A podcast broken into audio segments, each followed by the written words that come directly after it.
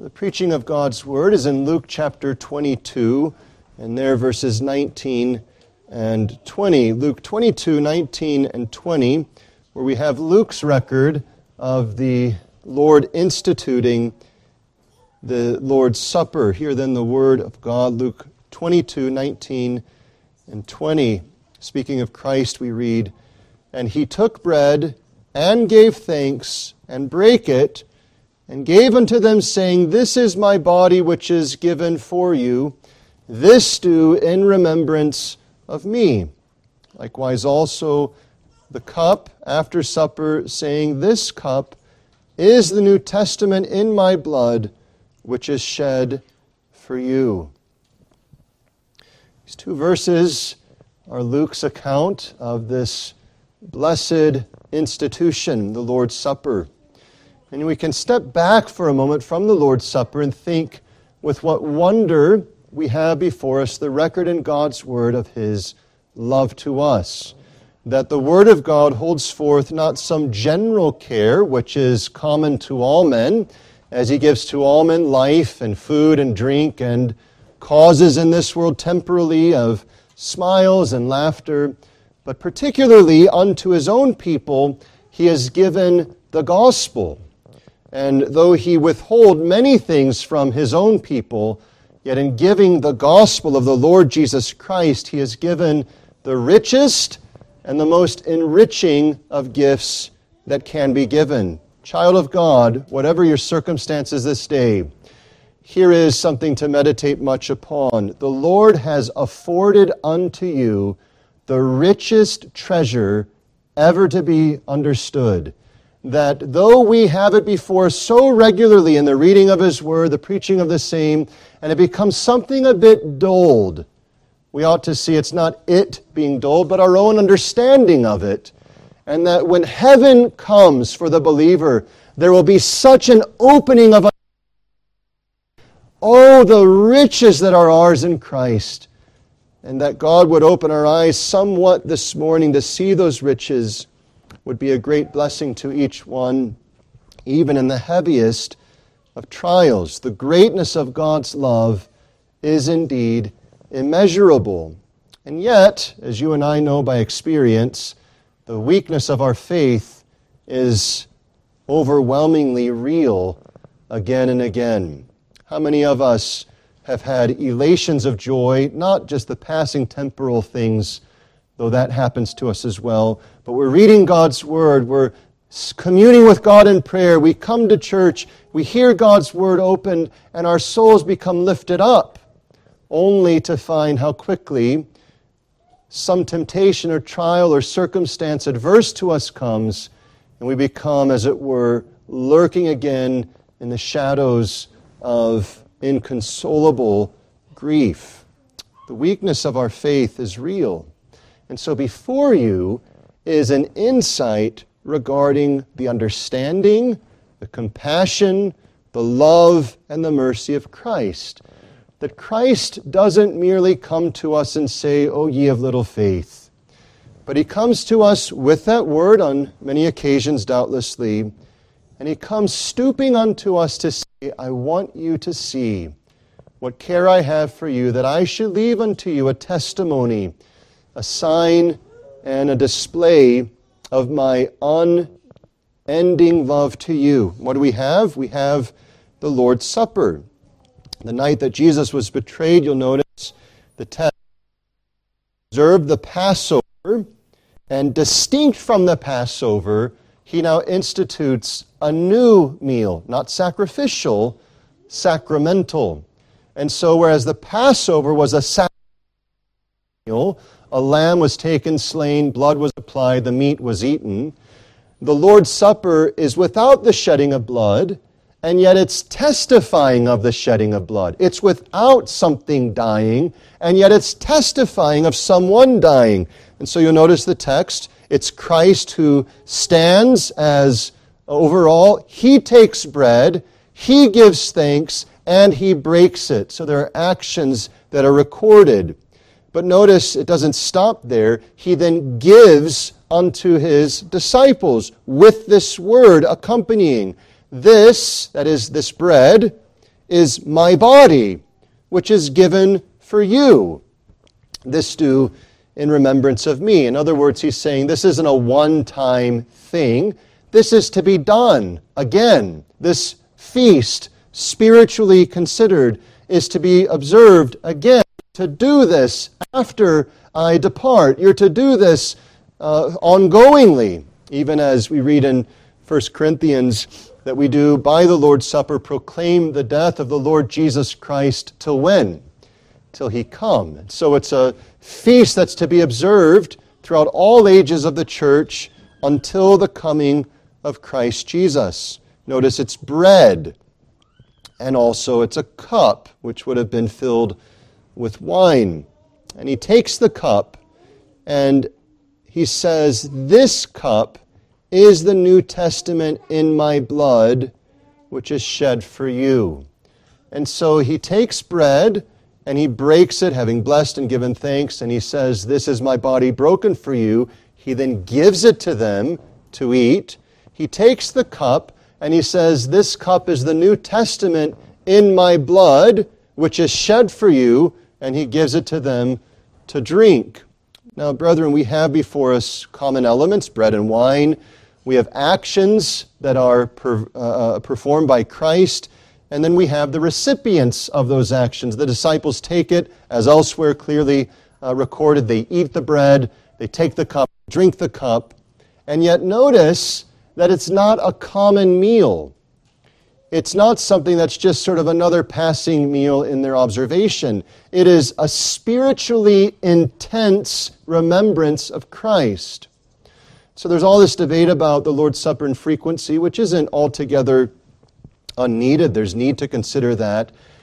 But it misses a fundamental point of the Lord's Supper. The Lord's Supper is primarily about an intense focus upon the person and work of Christ. That's the key. That's what Christ is getting at. He's saying, I want you to see such a link between this bread that when it's performed in accordance to my word and it's broken and it's given to you, you have such an intimate remembrance of my body broken for you. And I want you, every time the cup is taken in accordance to this institution, that you have such an overwhelming remembrance of the blood which I shed, not generally, not in some abstract fashion, but the blood which I've shed for you. Now, notice before we go further, that he says of the cup, it is the New Testament in my blood, an expression which is rich in biblical background. Of course, you know of the New Covenant mentioned in Jeremiah and Ezekiel and elsewhere. And it's testifying of all of those stored up blessings which are there held above us until something happens for that inheritance to be given unto us. Sometimes you'll see we were passing by not long ago, and there was this booth uh, at some grand opening of a business and had dollar signs on it. And someone steps into the booth, they turn on a fan, and money starts going throughout, and the idea is to grab these dollar bills and so on. And men and women and children lining up to go in that to grab what might amount to $20 at most. But oh, the smiles on their faces, the enthusiasm of them as they thought, I'm going to grab something that I want. Well, it's not until the fan turns on and the money starts blowing that they have, as it were, a chance to grab those things. Now, this is foolish. It's vain, it's empty, it's nonsense. But here in the New Testament are the everlasting riches of forgiveness, of life everlasting, of, of fellowship with God, and it's held up, the indwelling of the Spirit held up, and it requires, as it were, the severing of that which keeps it back, so that the inheritance in its fullness would flow unto us. And what is the severing? Well, it is the confirming blood of Christ. It's the inheritance that God has promised that is to be then handed over to us by the death of his Son. Just as an inheritance is reserved until the death of the one who has stored it up, so the heavenly inheritance is stored up for us until the death of the one who has so made the promise. And this is the significance. Christ is saying all of those blessings are now handed over to you in all of their fullness. And we say, by what cause? What's opened them to us? And he says, by my body being broken and by my blood being shed for you. Here is a meal that fixes our attention upon the work of the Lord Jesus Christ and the blessings that come to us by him. Now, there's much that we could take up, but we wish to focus particularly on these signs that Christ presents to our attention the broken bread, signifying his body, and the cup of wine, signifying the New Testament and his blood, which is shed for us. And we see that Christ has appointed these to represent to us his death and the blessings of the new covenant to be enjoyed by faith. If you go through the literature in our catechism and confession, you'll see much thought given to what is known as the discerning of the Lord's body and blood in the sacrament. What does that mean? Well, you'll know perhaps some of the ideas that the Roman Catholics say where there's an actual change that takes place it's known as transubstantiation. So, though it looks like wine, though it looks like bread, yet it's just the appearance, the smell, the taste that remains. And really, literally, what you have is a hunk of Christ's literal body that your body is going to chew, swallow, and digest. And you have a cup of the literal blood of Christ which you're going to drink and take into yourself. Well, there's much that we can say to demonstrate that such is false, but it's one such view. Another view is to say, well, that's nonsense. But what is the answer is this is that in the Lord's Supper you have bread, you have wine, but hidden in it you have still the literal flesh of Christ and the literal blood of Christ. And then you have others who say, well, there's no real relation, it's just a remembrance, and they pull that from the idea. But when we search the scriptures, what we come to see is this. Paul calls in 1 Corinthians 10 that the bread which we eat, the cup which we bless, what is it? Listen to what he says, 1 Corinthians 10. It is the communion of the body of the Lord, the blood of the Lord. It is a sharing in common with that body and blood. Well, it's not in the physical and material way, but it is rather through, as Christ is here showing us, through the representation of these things by which faith embraces what the sign is testifying. It's well known unto us. A sacrament, as our catechism says, is a holy ordinance instituted by Christ. You see that here. It is by sensible signs, signs that we can touch and see and taste and so on, that Christ and all the benefits of the new covenant are represented, sealed, and applied to believers. Now, what you'll see here is the way that Christ is represented as by the sign.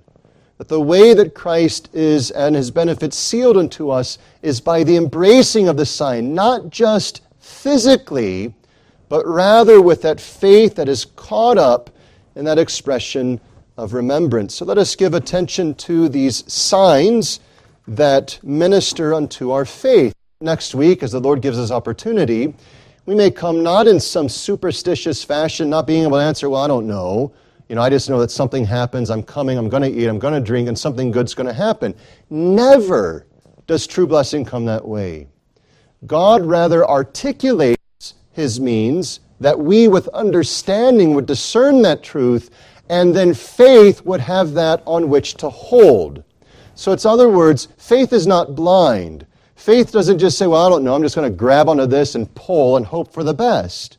Faith is informed. It's informed by God's Word. And if you or I hope to come next week to the Lord's table and derive benefit and blessing from it, it must be as our faith is rightly holding what Christ sets before us. And so, to that end, that we may come to the much blessing of our souls, consider three things. Firstly, how there is here a sign that represents. Secondly, how there is a sign that proclaims. And thirdly, how there is a sign that blesses. They're not different signs, but this sign both represents and proclaims and blesses, though for our own understanding we give attention to them in their own distinct way. So, firstly, then, the Lord's Supper is a sign that represents. Now, notice very clearly that there is a distinction being made. Christ's body has not been broken yet. He is whole, he is entire, and though it's right to say he has been a man of sorrows acquainted with grief, yet it is wrong to say that he has undergone the pinnacle of his suffering, which he will undergo on the cross when it is rightly said at that point that his body is broken. His blood has not yet been poured out. His blood will be poured out in due time. Now, notice, you have, if you were sitting at the table, the person of Christ incarnate before you. And he picks up bread distinct from his literal body. And now he says, with his whole body present, This bread is my body. This is my body. No one there would have thought at that moment, that has been transformed into his body. Everyone there would understand his body is whole and entire. It's not as if he's doing a miracle by which he's now making more of his body to be this bread. Everyone understands this. It's been the superstitious development of unenlightened men who have made the Lord's Supper the blasphemy of the Mass that is now in places so called celebrated. There's not a change to the bread, but rather what Christ is saying is this which is separate from me, this, this which is distinct from me, is now taking unto it a new meaning. This is my body. Now, this is all the more clear when you think about his blood. This cup is the New Testament in my blood, which is shed for you. Ask yourself this question What blood, blood has Christ shed yet? And the answer is he's not shed anything. His blood is still circulating through his veins. His blood is still whole and entire in his body. His blood has not yet been emptied unto death. We have no uh, place for a superstitious veneration of the blood of Christ. All of those false veneration, here's a vial of Christ's blood. We don't mean to be irreverent, but we say, who cares? And the reason for that is the soldiers who were bloodied by the blood of Christ as they beat him, as they took his uh, beaten body to the cross, and all of these things were unchanged by that blood. The physical blood of Christ in our possession is worthless, not because of any demerit, any deficiency in Christ, but because it's the shedding of his blood on account of his death substitutionary for us that brings us blessing. In other words, if you were to have somehow come to the storehouse of all of the blood of Christ shed, and you with some superstitious movement were to take it and dump it all over your body, you would be nothing but profaning yourself with superstition. Because it's not that which is the focus of his blood. The significance of his blood is that it indicates he has died. That's the significance. His blood is drained from his body so that it's the sign, it's the signification of the fact that he has died. And so you can think of it with reference to the biblical notion of capital punishment. The man who sheds man's blood shall have his blood shed. What does that mean? Well, does it just mean if I cut somebody, I have to be ha- having myself cut? No. If you kill somebody, you need to be put to death because you've committed a capital offense. That's the significance of the idea of blood. So here's ask, asking the question Has Christ yet died? And the answer is obviously no. So it's not a relationship of material link between the cup of Christ's blood, or, the cup of wine, and the blood of Christ, it is the signification representing to us his death. And so there's a distinction. The blood is not literally in the cup. The cup is showing forth, reminding us of, conveying us the love of God in the death of Christ. So, whereas there's a distinction, there is a relation.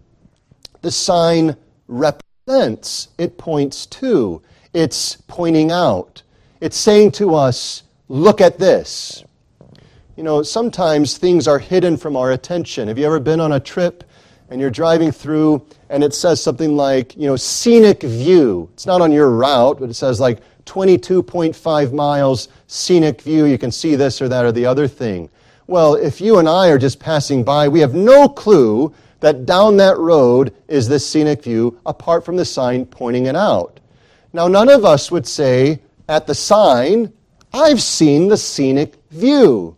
We would say, I see the sign that points us to where the scenic view is. That's what the Lord's Supper is doing. It's pointing us to where the blessing is to be found. It's pointing us to where the new covenant and all of its blessings flow unto us. It's distinct from the reality, but it is related to the reality as a sign is related to what the sign points to. And so when Christ says, his whole body intact, his blood circulating through his veins, and he says, This is my body broken for you, he's not saying, I'm dying right now. He's not saying, At the breaking of this, I'm sacrificing myself in this bread. Nor is he saying, when he gives them the cup, that my blood has yet been shed. But he is saying that these things are pointing out to you in such intimate approach where your peace, where your blessing, where your life is to be found. The Lord's Supper is a sign that represents, that is, presents to our attention the person and work of Christ for us. Secondly, it's a sign that proclaims. When we think of proclaiming, we don't think of something being invented, but rather something that has happened or will happen to be pronounced unto us. And so notice this is my body, which is given for you. This is my body. This cup is the New Testament in my blood, which is shed for you. It's my body given for you. It's my blood shed for you. What it's holding forth, what it's proclaiming, is the fact that Jesus Christ, here to the disciples then, was and to the disciples ever since has died. It's a message unto us proclaiming the death of Christ. Now, if you went to church and there was a sermon preached on the crucifixion of Christ, you would go home perhaps and on Monday and you're talking to a fellow Christian of a different church and they say, you know, what did you hear in church yesterday? And you say, oh, the preacher proclaimed the gospel. Now, you might say it in different ways. You might say the sermon was on the gospel. You might say, We heard of Jesus Christ. You might say, Christ and Him crucified was preached unto us. There are a variety of ways of saying it, but none of us would say at that point that Christ died in the preaching of the gospel. Because there's a distinction between the proclamation and the fact. And the same is true with the Lord's Supper. There's not a new death recurring again and again and again. There is a death remembered and proclaimed. And so the sign is proclaiming the death of Christ, just as the Word of God proclaims the death of Christ. Whenever we come to the gospel and we read the crucifixion, it's not as if we think, oh, I just read, you know, the gospel account of John or Mark or Matthew or Luke, and I've just read the cross of Christ, and someone says, What just happened? You don't say, historically, right now, in 2022, Jesus Christ was crucified. None of us say that. But we do say, I read a passage that reminds us that Christ was crucified. The same is true of the Lord's Supper. It's proclaiming to us his death. It's proclaiming to us, pronouncing to us, that the promised Savior has come and has died. This is my body given for you, elsewhere, broken for you. This do in remembrance of me. This cup is the New Testament in my blood, which is shed. We ought to remember. That's what the focus of the Lord's Supper is the death of Christ, the bloody sacrifice of Christ, not just beaten beyond recognition. Not only do we avoid the idolatry of that blasphemous movie, The Passion of the Christ, but we deplore its fixation upon the visual appearance because it misses the mark. Oh, it's right to understand that the our Savior was bruised beyond recognition. All of that's accurate. But what needs to be remembered is that what actually happened was that was a means unto his death. His death is what is the focus. This is my body given for you. This is the cup of the New Testament uh, in my blood, which is shed for you. Now, notice, the proclaim is more than just Christ died. It's actually, furthermore, the proclaiming of Christ's death for you. So you see it. This is my body given for you. This is my blood shed for you. And the Greek would sustain the idea of it being of the idea of it's an exchange in your place. It's my body, which ought to have been your body. It's my blood, which ought to have been your blood. You ought to have been put to death. Your blood unto death ought to have been shed. But my body instead is given in your place. My blood instead is poured out for you. Bound up in it as well, particularly with the notion of the new covenant, is that this is done unto you as well, that it conveys to you the blessings of Christ and all of those benefits of the new covenant. In other words, it's a sign that proclaims Christ's death for you. It's not just the announcement Christ has died, it's the announcement Christ is dead for you.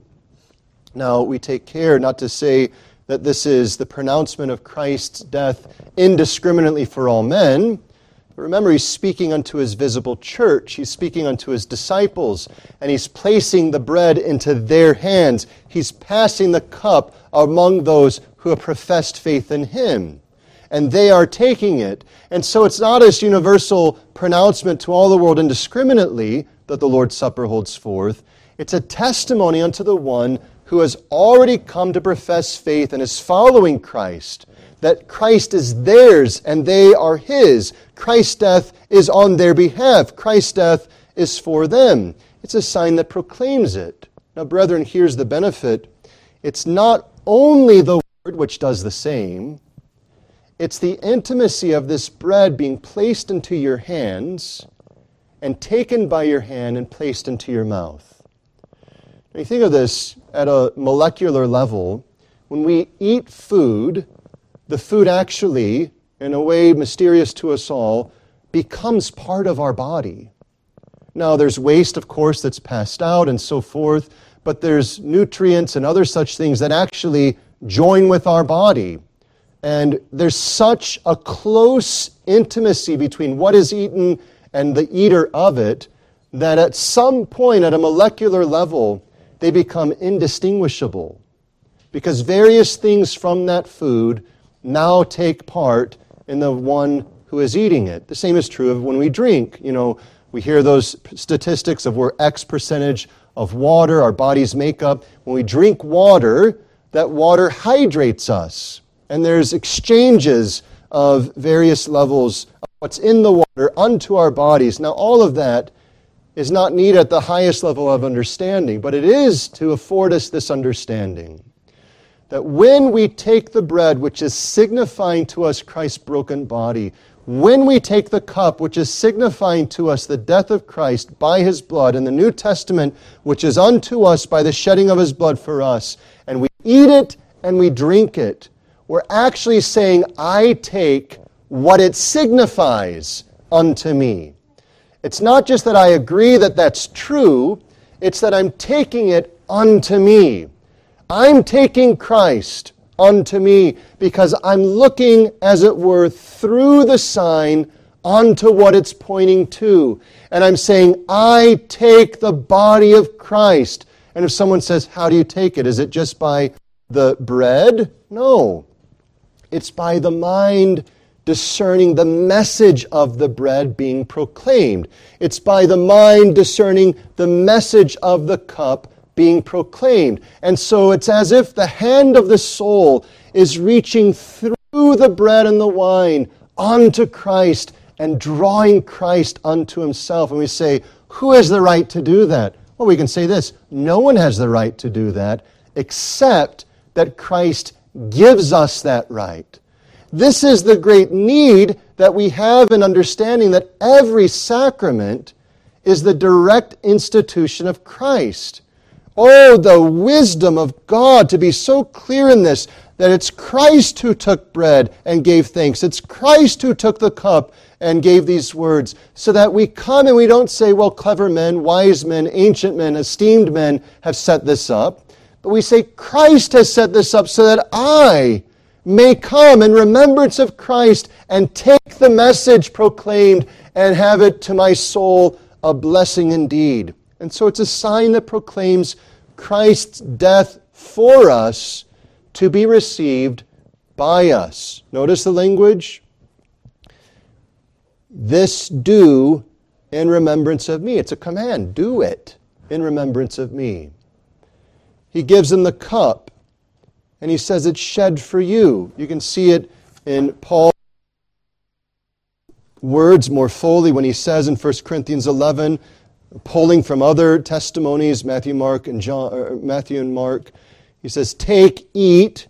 This is my body, which is broken for you. This do in remembrance of me." So it's not just that it's paraded; it's to be eaten. This cup is the New Testament, my blood. This do ye as oft as ye drink it in remembrance of me. It's astounding, isn't it, that ever there should be the notion that God's visible people should be withheld either of these elements? And yet, for years, the cup was withheld from the people of God when it is that Christ has warranted that both are both given and received. Why? Because it's a complete portrayal, then, it's a complete message, then, of Christ for us the message of Christ for us is proclaimed by this sign. Now, lastly, it is a sign that blesses. Now, we have to be clear in this. We do not mean, because the Bible does not mean, that it's a sign that automatically blesses. So if you go back to 1 Corinthians 11, you see this clearly when Paul testifies that there are those who are observing carelessly, notice verse 29 of 1 Corinthians 11, they eat and drink unworthily, and in doing so they eat and drink damnation or judgment to himself, not discerning the Lord's body. That's what we're trying to prevent right now. That we would not be guilty of not discerning the Lord's body, but rather see the way that the Lord's Supper holds forth the broken body of Christ for us by faith. So, in other words, if we come to the table ignorant or superstitious, careless or impenitent, we cannot expect a blessing from the Lord's Supper. Now, someone is ready to say, yeah, God can do what he wants to do. We have no hesitation saying that's the case. But how do we know what God wants to do except he tells us? Now, there are times, we understand, when God doesn't tell us.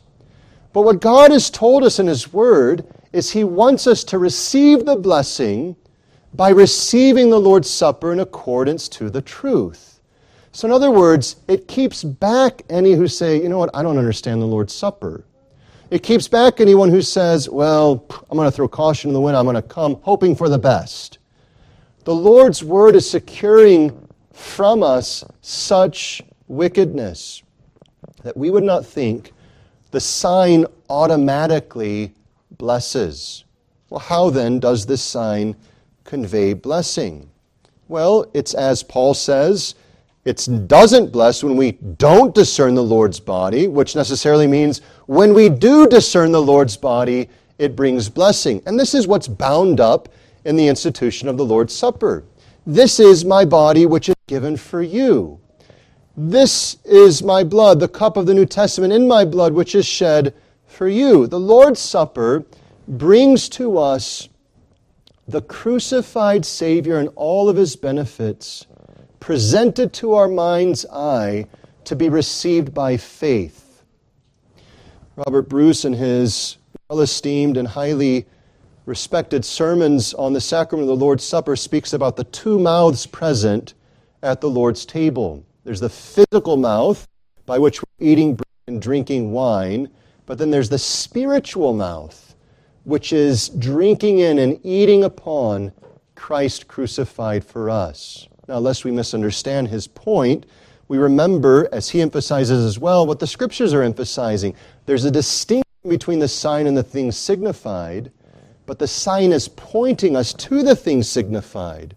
So that when it is, our mind and our soul is directed by the sign to signified in the past for our sins, and with fresh faith we take hold of him, we have, as Paul says, in 1 Corinthians and, and meditating upon such a passage as this, verse 16, the cup of blessing which we bless, is it not the communion of the blood of Christ?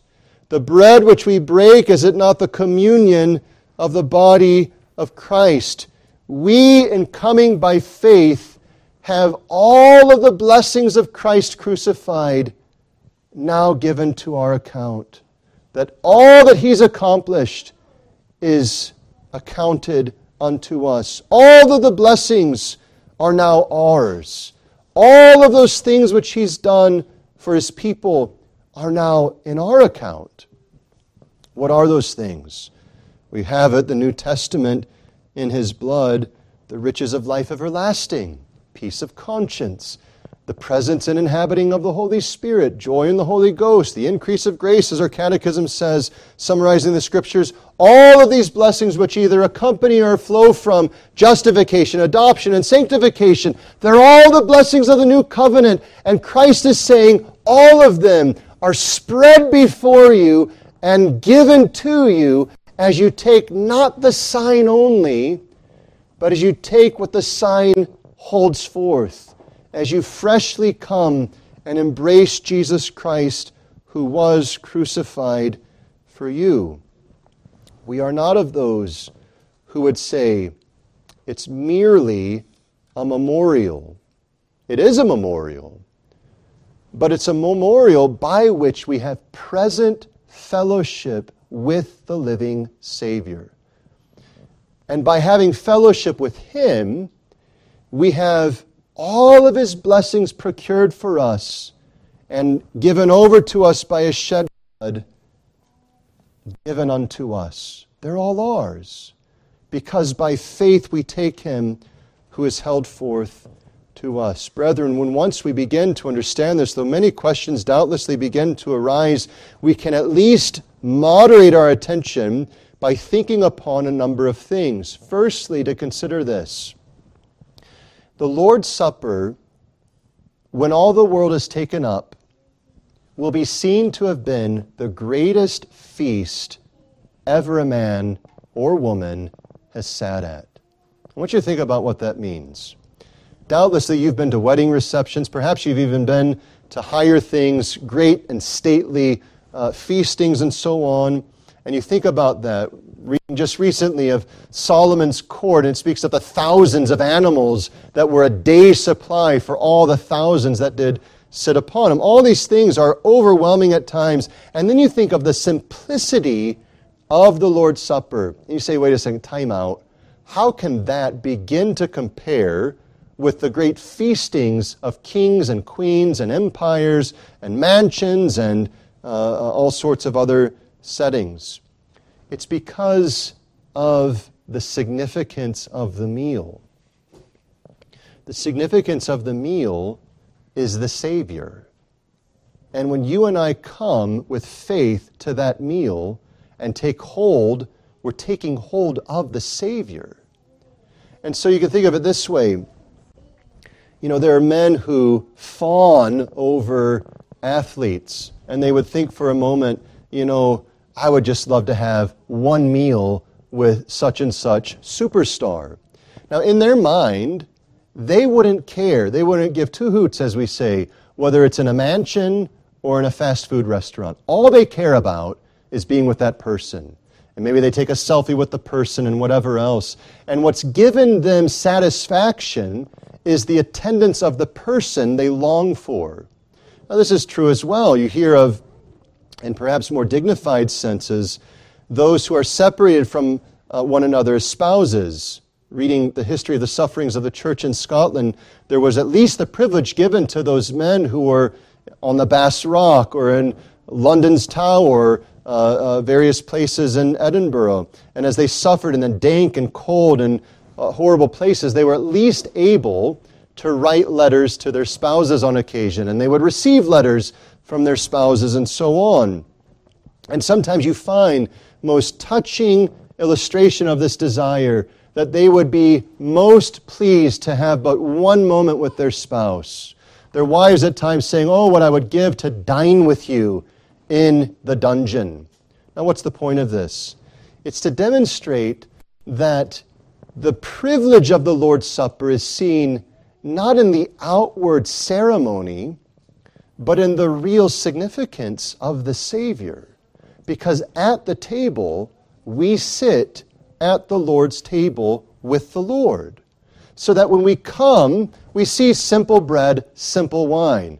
Now, men and others have invented all sorts of extra biblical ceremonies that are meant in some way to add to the beauty, but which to the eye of the believer takes from the beauty of the Lord's Supper. Because the beauty of the Lord's Supper is in its simplicity and it's an intense focus upon the Savior. That's where the privilege lies. You and I come with our sorrows, and oh, brethren, who is there among us who is not at times astounded by the ability our heart still has to sin?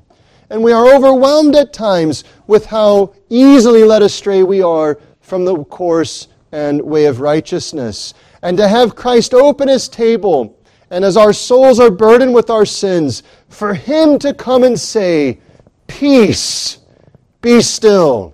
I am the one who was dead and now lives forevermore. Take this, eat it, and remember me. Isn't it amazing that every blessing to the Christian is linked to the person of Christ? So you remember, for instance, Christ says to his people, Listen, in the world you're going to have great tribulation. Now, when you start to think about that, that can be unnerving.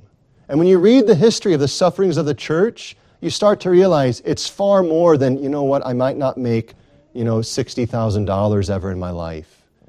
It's rather that when Christ is saying that some of you are going to be skinned alive, some of you are going to see your children brutally beaten, and you're going to be tempted to deny the cause of Christ. Some of you are going to see your husband's brains blown out. Some of you are going to see your wives ravished by wicked men. And you say, this is too much. This is, you know, this is over the top. No, it's not. Some of your brothers and sisters have witnessed these things.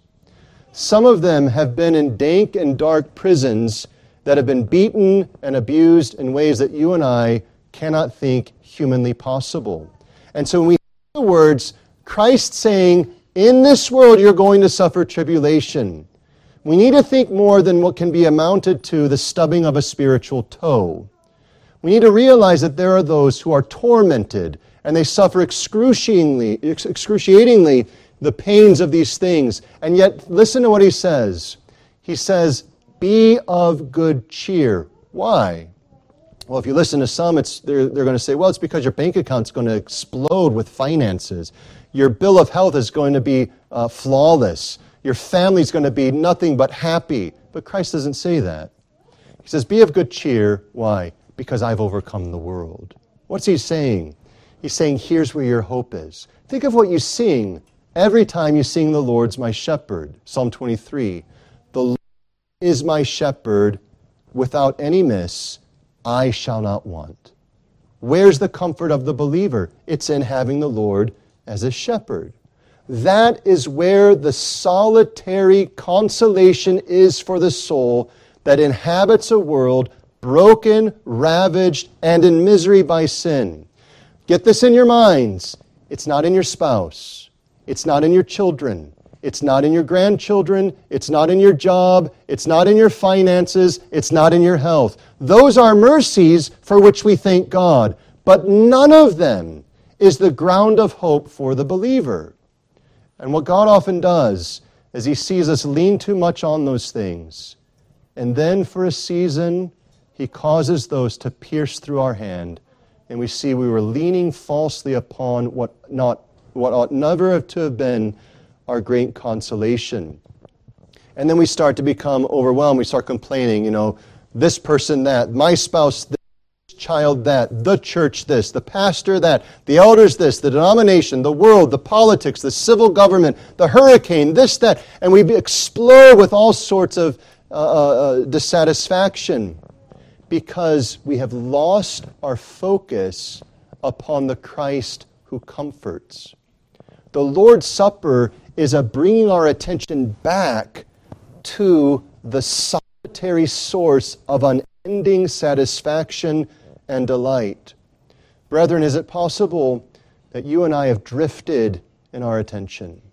Young people, you've got your mind set on college, on jobs, on marriage, all of which is lawful and good and needed. But let's not make the mistake. Those things are not where your comfort is to be found. Some of you who are older look upon your grandchildren and children and others and you say, Oh, I'm, I'm satisfied with that. That's not where your comfort's to be found. Some of you who are married are looking at your spouse and saying, We need to fix a bunch of things, and you do. But that's not where your comfort is to be found. You look at the church and say, The church needs to get its act together, and it does.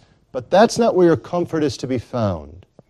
Your comfort is to be found in no one other than Christ and Him crucified. And it is when we drift from that that we become discontent, we start to become embittered, and we start to fly from the shelter of Christ. What is Christ doing for us at this feast? He's bringing us to the great peace which, understand this, its simplicity, the great peace which is do you understand that, Christian? It is yours. It is yours now. And so the question is do you have it now? Are you living by it now? Are you embracing it now? Well, we have to say many times, oh, how often we have to say it. We drift from it this way and that way. But look unto Christ who sits as a servant at the table. What a, a tremendous statement. I am he among you as one that serves. He's serving you. The Lord's table is where the Lord is master, the Lord is the, the message, and the Lord is the servant. The Lord does all. And for whom is He doing it? He's doing it for you. He's calling you again to fix your thoughts upon the Savior.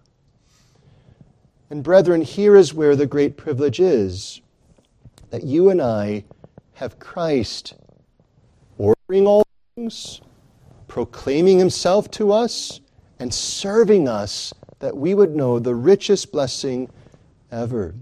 So, brethren, as we think about today, the Lord willing, as He gives us life and opportunity, there is need for us to think upon our sins. We do too little of that, doubtlessly. But we need to be sure that with that, we are thinking upon our Savior who says, This is my body given for you. This cup is the New Testament in my blood, which is shed for you. So that we come, yes, mindful of our need, but we also come mindful of our Savior who attends upon us with the riches of his grace and mercy. We come thankfully gratefully, rejoicing that as we've discovered doubtlessly seeds and realities of sin still in us, we have also come seeing and the disclosure of his love to us. That as we come and we confess our sins, we take his promise by the sign and we eat it unto the intimacy of our soul, communing with Christ. We take the cup and we drink it, communing with Christ and refreshing our souls by the loving Savior who has both instituted this supper, who is the focus of this supper, and who blesses the supper to our souls' strengthening in his salvation. So may God strengthen us by faith as we come next week in accordance to his purpose to seek his blessing. Would you stand with me for prayer?